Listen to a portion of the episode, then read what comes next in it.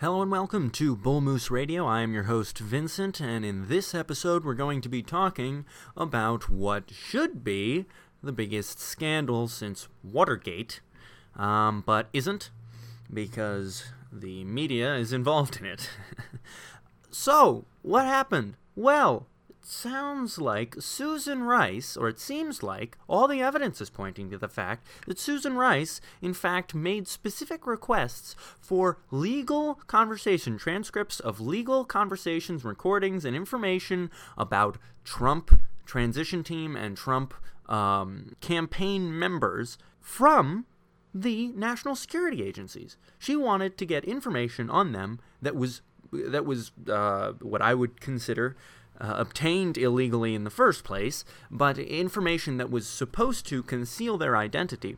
And she requested that information. Now, technically, by their own rules, this was not illegal. That's fine. But what she did do was, in the process, released it and disseminated it to so many people that eventually it was leaked. So it was, in fact, true, not necessarily that Trump Tower was being bugged, and that part of Trump's statements and claims about the Obama administration was incorrect. There were no bugs that could be swept for, but in fact, his conversations and his members of his campaign, the conversations they had between other people, completely other people, once again, completely legal conversations, were being requested specifically because he was the political opposition to the party currently in power by the national security advisor to Obama, Susan Rice. And what's even more absurd about this entire scandal is that Mike Cernovich, who is relatively lowly regarded among many um, uh, as as kind of a propagator of uh, stories and conspiracies with little evidence, let's just say, like Pizzagate. I mean, it's fun to uh, entertain the idea that the Clintons are so corrupt that they have a child sex ring um, uh, going on in Washington. Um, but there's just not enough evidence. It might be true, but there really isn't enough evidence to support um, uh, any credible claims about it. But he's the one who released the story. And yeah, you can say, well, oh, well, that's ridiculous then if he released it. Yeah, except for it's been confirmed by basically every news agency since then. And he was the one who released it. How did he get to it first?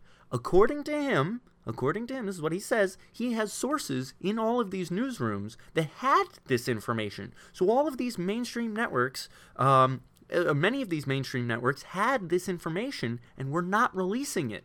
And as he says, it's probably because they didn't want to be critical of the Obama administration, slash, they didn't want to uh, vindicate Trump in any possible way. And this was clearly quite uh, vindicating for his claims. And it's just absolutely it's absolutely absurd that this information, if it's true, what what Cernovich is saying, that this information was in was possessed by these media organizations and not released, because this is a problem. This is an actual serious scandal. A member of the previous administration was requesting legal communications for the specific purpose of undermining a political opposition in a, a democratic election. They were actually hacking the election. So it was Obama that was hacking the election, not the Russians. They didn't hack crap. What they what the Obama administration was doing, what Susan Rice was doing, was requesting information that was obtained by the national security Agency. So they were using the the resources of the government to for their own political purposes.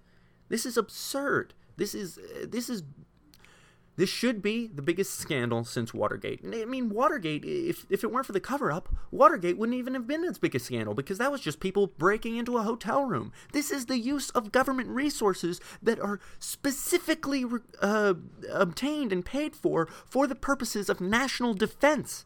Defense. Defense not political uh, tools. Then the NSA is not is not gathering all of our phone conversations um, and and sorting through all of our emails for for the purposes of you know maintaining the p- political power of whatever party happens to be in the office.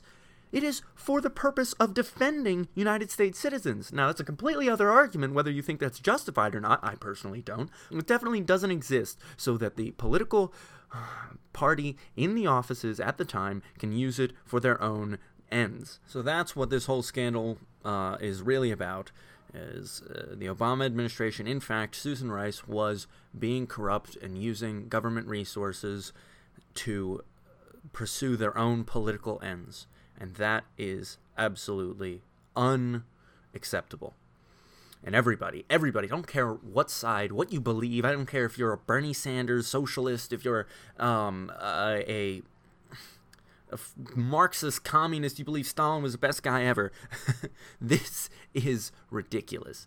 Your tax dollars are being used um, and you're being spied upon for the purposes of uh, achieving the political goals of the people in power. That is absurd. Everybody should be pushing back on this. That's pretty much it. I hope you enjoyed the podcast. If you did, share it. Um, please, there will be links to re, uh, you know information about this in in the description, as always. Um, have a wonderful day, and don't forget to uh, continually, continually be critical of the media because they are just as corrupt as anyone has ever been. They've got their own agenda, and they think they are playing, you know, God with the minds and uh, hearts of the American people. But you're your own person, be your own person, and don't listen to their crap.